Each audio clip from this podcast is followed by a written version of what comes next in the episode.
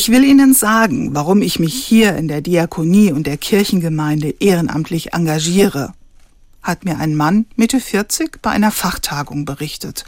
Er heißt Andreas. Als das Geld mal wieder nur für die Wohnung gereicht hat und ich so richtig Hunger hatte, bin ich zur Tafel gegangen. Eigentlich habe ich gedacht, die schicken mich bestimmt weg, wegen meinem Übergewicht. Aber niemand hat mich deswegen schief angeguckt. Damals arbeitete er auf Abruf. Sein Monatseinkommen war mal ausreichend, mal nicht. Die Leistungen vom Jobcenter, auf die er in solchen Monaten Anspruch hatte, mussten berechnet werden und wurden erst zeitverzögert gezahlt.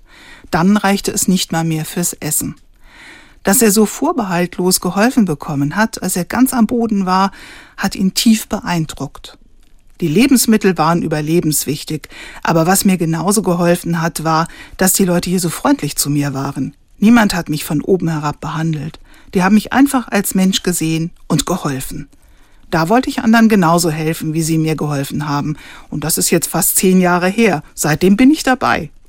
Sein Bericht hat mich beeindruckt. Und ich musste an die Geschichte von Hagar denken, die in der Bibel erzählt wird. Hagar ist eine Sklavin, die in tiefster Verzweiflung einen Engel sieht. Du bist ein Gott, der mich sieht, sagt Hagar daraufhin. Für Andreas waren die Ehrenamtlichen in der Tafel und der Kirchengemeinde die Engel, durch die er sich als Mensch gesehen fühlte.